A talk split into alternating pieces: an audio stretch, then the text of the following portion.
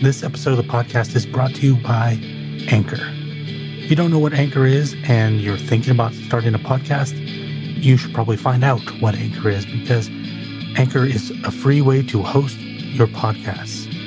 It also gives you creation tools like the ability to record yourself, record with other people, edit as well, and do it from your phone or your computer. You don't need to go buy fancy tools to start. You can start with Anchor. And you can hit the nice distribute button, and it's going to send it out to all the places you want it to be, like Apple Podcasts, Spotify, Google, and more. In addition to that, you can make money from your podcast with no basic listenership. In other words, you only have 10 people because you're just starting, you can still monetize that. It's really hard to find a better place to start. So download the free Anchor app or go to anchor.fm and get started on the crazy podcast journey.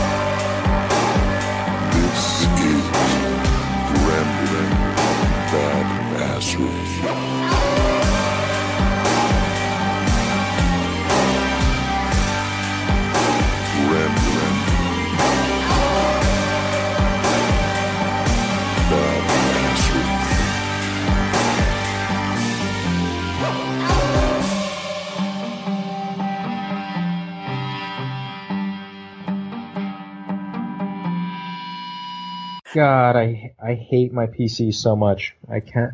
I mean, I know it's it's not. It probably not isn't great to start with a gripe, but this thing is so frustrating. Well, you had to restart it before we could even record, so that's why it's on the top of your mind. well, it's I had to restart it twice. Um, the first time I had to restart it was just to get Trello to sync properly, um, because for some odd reason Microsoft Edge does not like to sync. Um, non-proprietary like Todoist and, and and Trello kind of sync whenever they want to, um, as opposed to on my Mac where they sync in real time. Uh, so it's that's pretty monumentally frustrating. And then after I got Trello to to sync itself, then Skype killed itself, so I had to restart it again. So it's it's been an adventure, dude. Always is, always is with the PC. It seems. Actually, I Yeah, have so I have been uh, relieved of a few frustrations with my PC this week. They uh, they set out an update that fixed my battery problem. Oh, I was gonna say I thought you had chucked it out a window or something. So now you no longer have a PC problem. That would be the quickest way to solve all of the problems. well, at least now I can go to I can go somewhere with my Surface and not have to bring a power cord. Yeah, yeah, yeah. Wow, monstrous. Uh, speaking of Trello, I just wanted to tell everybody that we're using that for live communication during the show now. Yeah, which is interesting because I'm I'm seeing you move things as we're talking about them. It's pretty funny. Yeah, we're making uh, show notes and we have topics preset within Trello. But then the reason we're using Trello is because, for example, if I were to bring up one of the topics in my column, I can click and drag it over to topics discuss, and then Lamb can see that live, which makes this whole process a lot easier, I think. I'm also presetting the ability to add cards as I talk about them too. So we'll we'll see how that works out. It's all about practice, I think. Practice and the right tools. Yeah. You were going to say something before I interrupted you. Oh, I don't even know. I mean, it was probably something gripey about PCs again. Um, maybe how, how it, it randomly chooses when it wants to. Um, it- I'm running into your device problem, um, except it's not with a headphone jack; it's with the USB cable.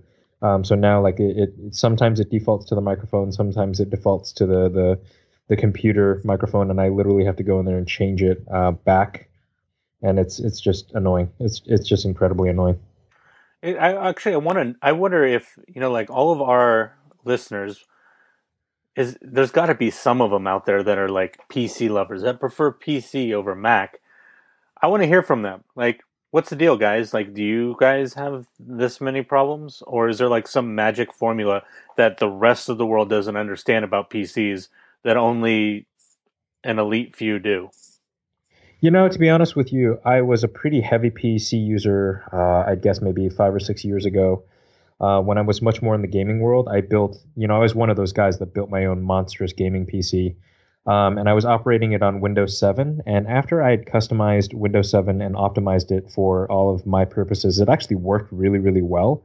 So I imagine that the power users on any version of the OS, um, you know, whether it's Windows 10 or Vista or 7 or whatever it may be, um, have their computers primed to a pretty good level.